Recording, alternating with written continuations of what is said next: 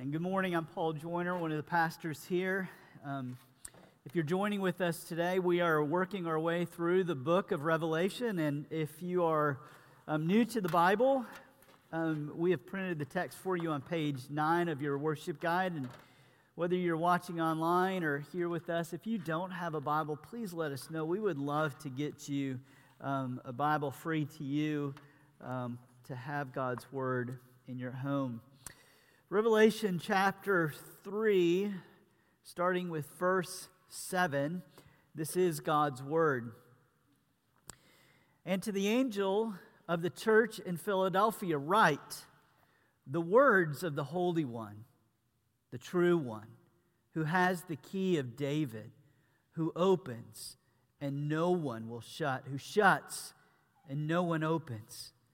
I know your works Behold, I have set before you an open door, which no one is able to shut.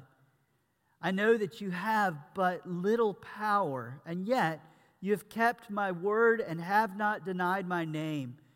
Behold, I will make those of the synagogue of Satan who say they are Jews and are not, but lie. Behold, I will make them come and bow down before your feet, and they will learn that I have loved you. Because you have kept my word about patient endurance, I will keep you from the hour of trial that is coming on the whole world to try those who dwell on the earth. I am coming soon. Hold fast what you have, so that no one may seize your crown.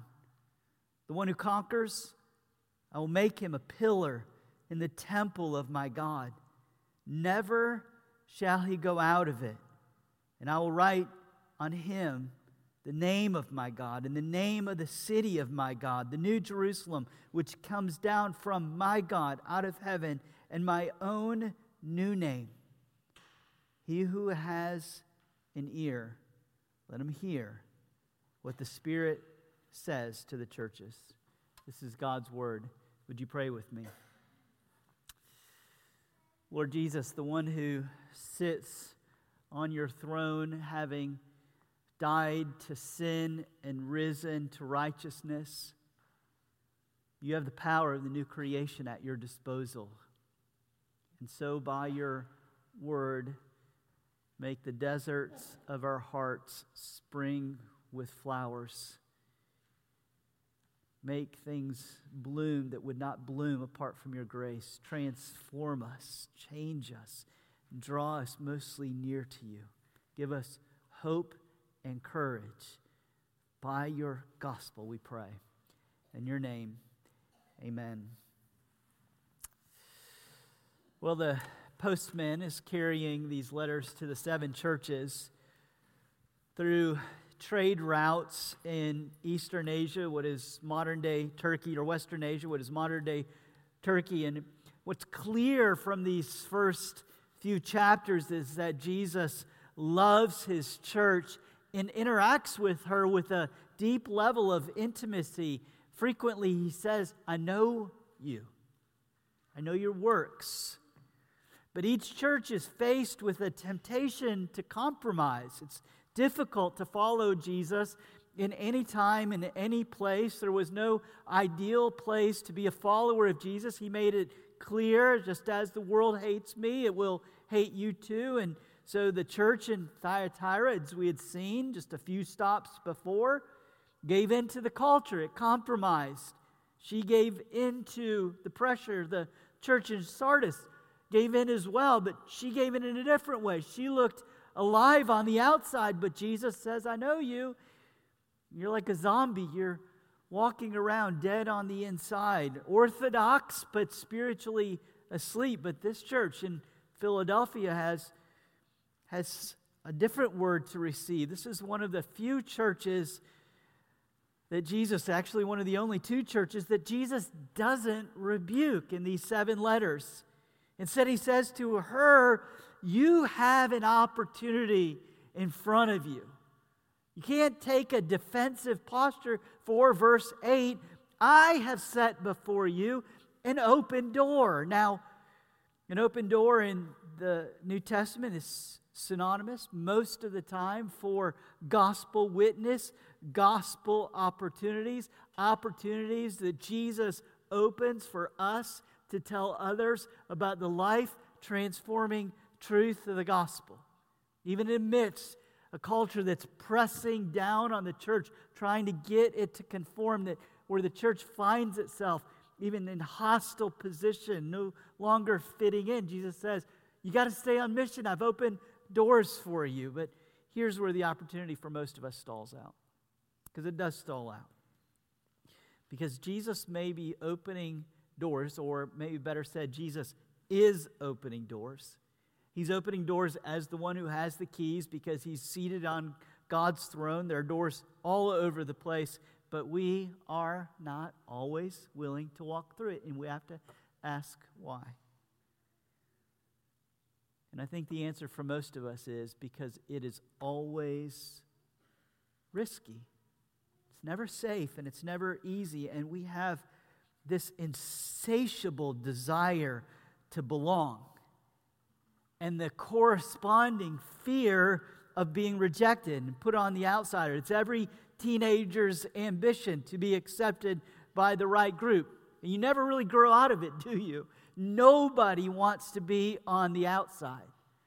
And C.S. Lewis has this profound essay where he refers to this dynamic as the inner ring. Lewis says there's two structures that operate in the world. There's, the, there's two hierarchies. There's the visible one that exists, the formal one. You can go into any organization. There's a formal power structure, an organizational chart. In the Army, a general ranks higher than a major, or a corporation, a vice president's higher than a middle manager. But then he says there's another hierarchy that exists in any group and in any culture, in any time. It can't be written down, it can't be seen, it can't be published. And it's always changing. He calls this the inner ring, that power of influence, the power structures. And he says, you, you almost you know that they exist, but they exist in undefinable ways. You really know they exist when you're on the outside of it, especially. And then later, perhaps you're on the inside and you're not quite sure how you got on the inside or how long you're going to last on the inside because it's never constant. I'll frequently say, I'm not so much concerned about the formal power structures as the informal ones. Who has influence? And Lewis goes on, he says this Some tell their spouses that it's a hardship to stay late at the office or be on a school board or a committee or some bit of important extra work because they and a couple people are the only people holding it together. They're, they're the ones who really know how to run things. And he goes on, he says, they convince themselves and others what a terrible burden it is to bear that. But how much more terrible if you're left out. It's tiring and unhealthy to lose your Saturday afternoons, but to have them free because you don't matter is much worse. And so here's Jesus preaching to this church in Philadelphia, and he says, You need to believe that if you're going to walk through the doors that I've opened, I know this. I know how inconsequential you feel and you appear. But because you belong to me, you belong to the true and secure inner ring of the kingdom of God. Verse 7.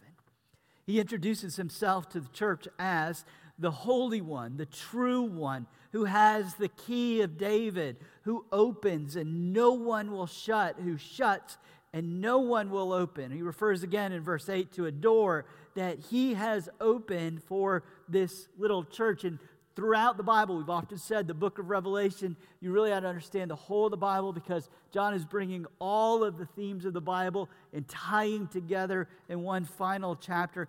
And in Isaiah chapter 22, the leader of Israel is referred to as the king or the key of David. He was Eliakim. He had the, literally the ability to open and close the city of God. And, And what Jesus is saying, he's calling that into recollection and saying, This is what I have done for you. I have opened the door of God's kingdom. I have the keys to open and close God's kingdom. The kingdom that is present now and will remain into new heavens and new earth. And he opens the door for God's kingdom for those who belong to him by faith, and likewise uses that key to shut the door of God's kingdom for those who reject him. If you're not a Christian, I want to tell you what Jesus is offering here. He doesn't say to you, I'll tell you how to earn the citizenship to the kingdom of God where God's power is unleashed and He's making all things new. And once you earn that king, you can come and open the door. He says, No, I've got the key. And I'm not going to tell you how to open it for yourself, I'll unlock it. That's grace. I'm the one who opens and no one will shut. I'm the one who shuts and no one will open. The key belongs to him, and he is the only one who performs a work that opens the kingdom.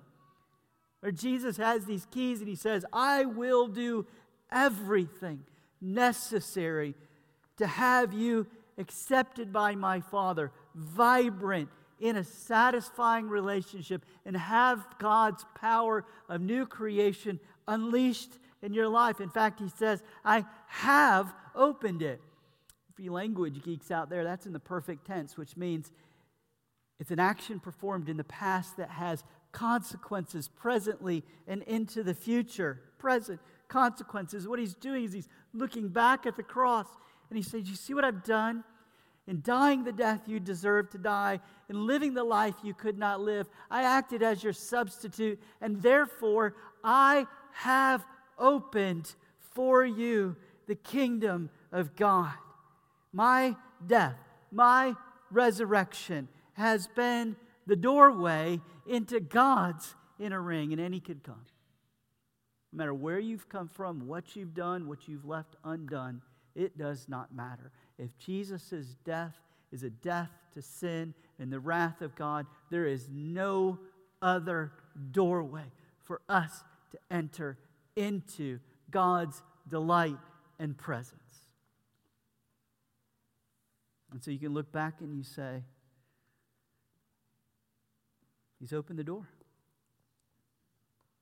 And no one else can open it for me. But his opening of it is sufficient and just full of grace.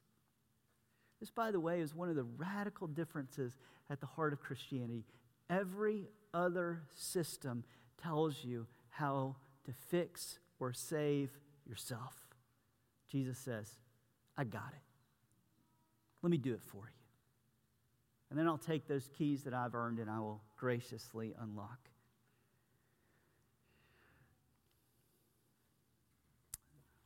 I know most of us feel overwhelmed and defeated about the call that Jesus can put on your life. These open doors, and you can think to yourself, I, I see the door, I just don't know what to say, I don't know how to enter in. I don't I mean, just so easily you look at yourself, you look at and I think, you know, this is one of the dangers of celebrity Christianity. You look at people who are put on the stage, no pun intended, don't look at this, but you look at people who are put on a stage and you think, how amazingly gifted God can use them. When a celebrity comes to Christ, like, oh, great, man, now the world's going to going to really, you know, treasure Jesus. But that's look at what he says in verse 8. I know what little power you have. I know your works before I have set before you an open door which no one is able to shut. I know that you have but little power power, dynamite, the ability to explode things and change things. I know what little power you have. And yet you have kept my word and have not denied my name. It's a meek church. It doesn't have a lot of bells and whistles. It's not terribly gifted, it doesn't have vast resources. But Jesus says, Look, you're showing up. You're not showing up in the paper every week, you're showing up in your little works of faithfulness. There's not a lot of flash to you. Social media is not going to explode with your name, but I know your weakness. Don't let that deter you from ministry. because Jesus prefers to use weak and meek and little things. And if you look on the inside, you know, I don't have much to offer. That should not restrain you from open doors, it should compel you. I don't have much to offer. I can't wait to see what Jesus is going to do with that. You don't have to be intimidated. Your, your weakness, your spiritual immaturity, your layering lack of abilities are the very things that qualify us for service to Jesus. Our culture values the bold and the brash. But Jesus' kingdom is the upside down. The loudest speaker in the room is often the one who gets the crowd, but Jesus operates in a completely different economy. He always chooses to clothe his power in weakness. Isn't it amazing that John is in prison in a little island out in the middle of the Aegean Sea, and he is writing this great book for us? I know your weakness. D.A. Carson, in his book, The Cross and the Christian Ministry, says this. He says, The world loves power and prestige. God displays himself most tellingly on the cross in sublime and wretched weakness. Isn't beautiful? Sublime. We sung that word today sublime, beautiful. Sublime and wretched weakness. Yet that weakness affects God's utterly breathtaking redemptive plan and thus proves stronger than all the world's strength. The world parades its heroes and its gurus. Christians, remember, God loves to choose the weak and the lowly and the despised, the nobodies, so that no one could boast before him. The world tries to impress with its rhetoric and sophistication, cherishing form more than content. But the followers of Jesus prize truth above style and quietly refuse to endorse any form that may be so attractive that the centrality of the gospel is jeopardized. Ministry, evangelism, parenting, it doesn't matter. It's always messy. You never feel competent. But that is what is essential to keeping the gospel central to our service. Otherwise, Jesus is just slowly eclipsed by our abilities, our strengths, our flash, our pomp, our strategies, our ingenuity. But when the work that is getting done or the person that's getting done takes more attention than Jesus, we have entered into the kind of idolatry that robs the church of its power. Humble service is our responsibility. Fruitfulness from that service is God's responsibility. I know you're weak, but He commends them. Look, I know you're weak, but this is what's beautiful about you. You've just kind of hung on. You made it in. You did a little work. You've little power, but you've kept my word. You've not denied my name. I often say when people, I'm talking to people, inviting them to Zion, I said, just, hey, I, I got to give a disclaimer. We're not the flashiest church around, but give us a month and we'll see and let's talk about how God's power is slowly renewing your life. The Christians in Philadelphia here were receiving a kind of resistance from those who considered themselves the Jews in town. They had, they had power and were kicking the Christians out of the synagogue. And Jesus doesn't pull any punches, right? He may be meek, but he is truthful, and he calls them the synagogue of Satan. And he says that they aren't true Jews because if they were true Jews, then they would embrace Jesus and his people. And so they're receiving some pushback. They have literally been kicked out of every inner ring in town. The Romans won't have anything to do with them. The Jews won't have anything to do with them. Nobody counts them in the inner ring. And to this weak and persecuted church, this is what Jesus says He offers four stabilizing promises victory, safety, stability, and identification. First, he promises them victory. Verse 9. I make them come and bow down before your feet, and they will learn that I've loved you. And when you're being mocked for Jesus, you're going to feel like an outsider to the world's inner rings. Let this promise ring in your ears. Don't worry. There will be a day when those inner rings that you've kicked out of will know that I have loved you. The Jews oppose the church, verse 9, and the temptation is it's going to shut us down. Everyone's turning against us.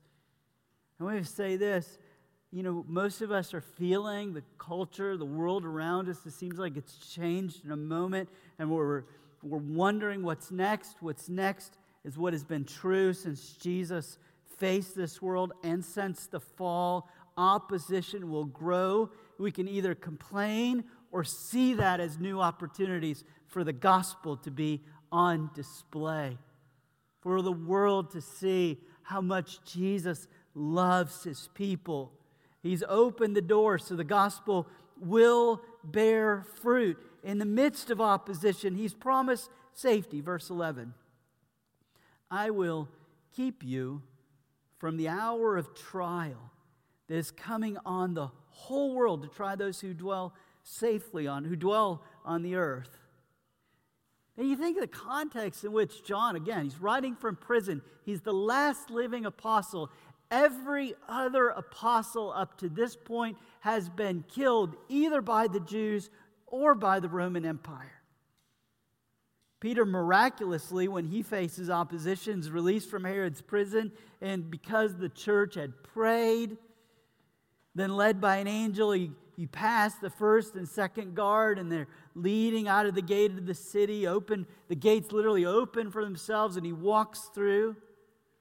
Paul and Barnabas on the first missionary journey travel over land and sea and hill and valley and mountain and swamp, and they're abused and hated and stoned, and yet give grace to many to win them to Christ. And then they had this explanation why do they keep pressing on? They returned to the church in Antioch. They gathered the church together and they report all that God had done. You wouldn't believe what God is doing in the midst of opposition and how he had opened the door of faith to the Gentiles. We cannot retreat like a turtle into our shell to self protect, but we have to move forward with the protection of Jesus in mission in the world. Verse 10 Because you have kept my word about patient endurance I will keep you from the hour of trial that is coming on the whole world to try those who dwell on the earth.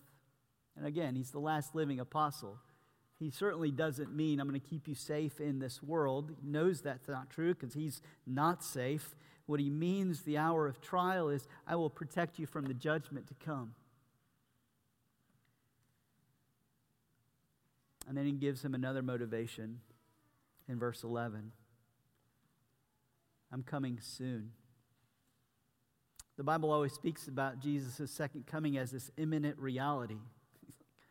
no one knows the day or the hour or even the Son of the Father. Only the Father knows. For the sake of God's people, the Father shortened that time before the Son returns. And so, whatever trial that you're going through, whatever opportunity you're in, whoever's pushing you out of their inner ring because of the gospel, you can remind yourself Jesus is coming soon.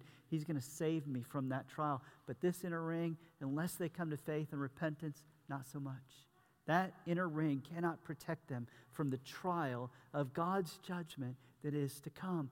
Only Jesus can. He's opened doors for you to come in, for your neighbors to come in.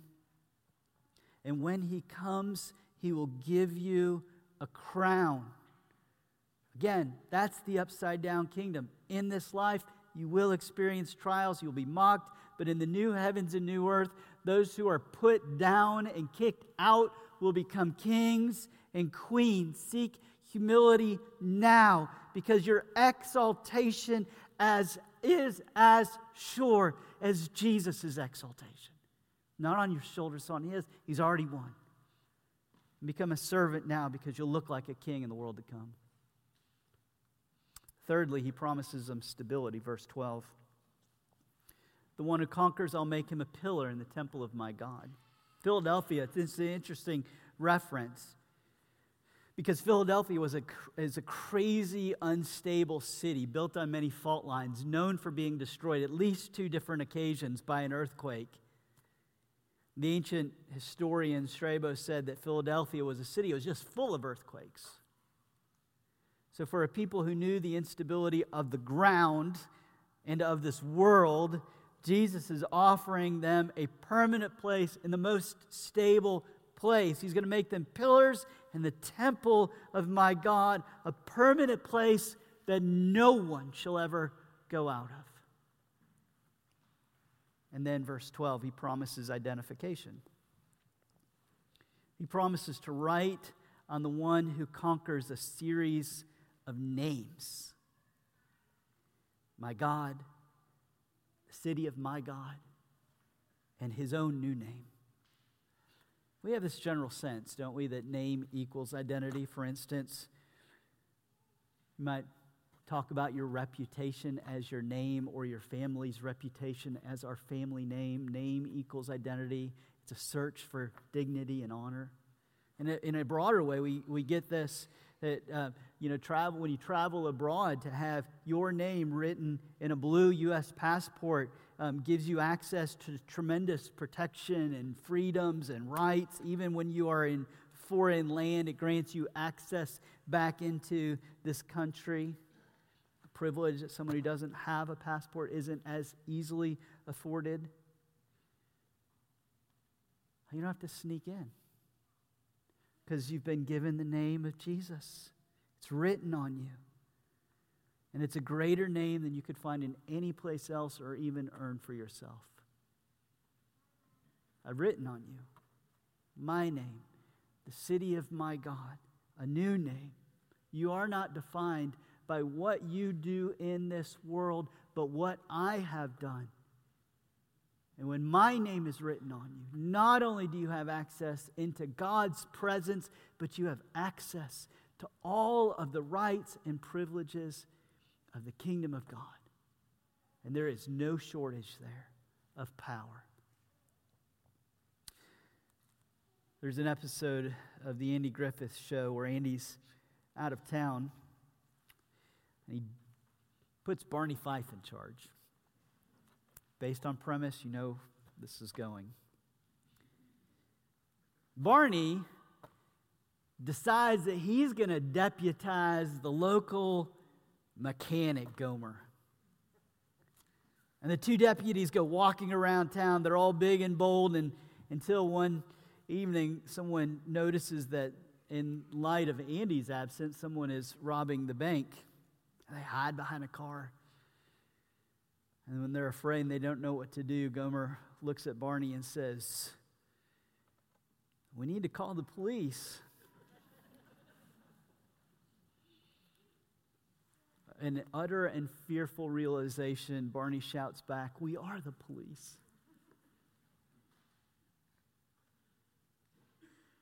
Let's quit pointing fingers at the world and hiding.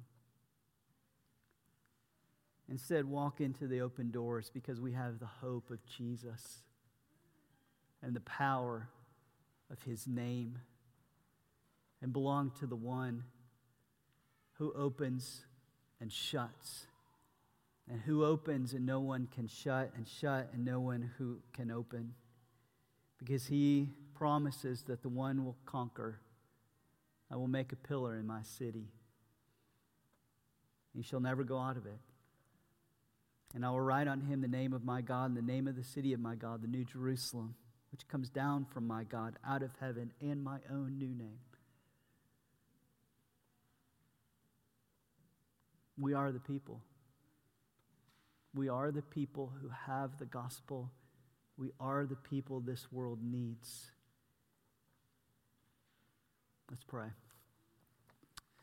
Lord, I would confess that my love for the inner ring so paralyzes me at times and has kept me from walking through open doors with the good news of the gospel. I know I'm not the only one in this room. Make us bold and courageous and full of faith and trusting in you. May we be maybe we be even just slightly more faithful. Trusting that fruitfulness is your responsibility. Faithfulness is ours. Help us to be faithful. For we pray this in your name, our Savior. Amen.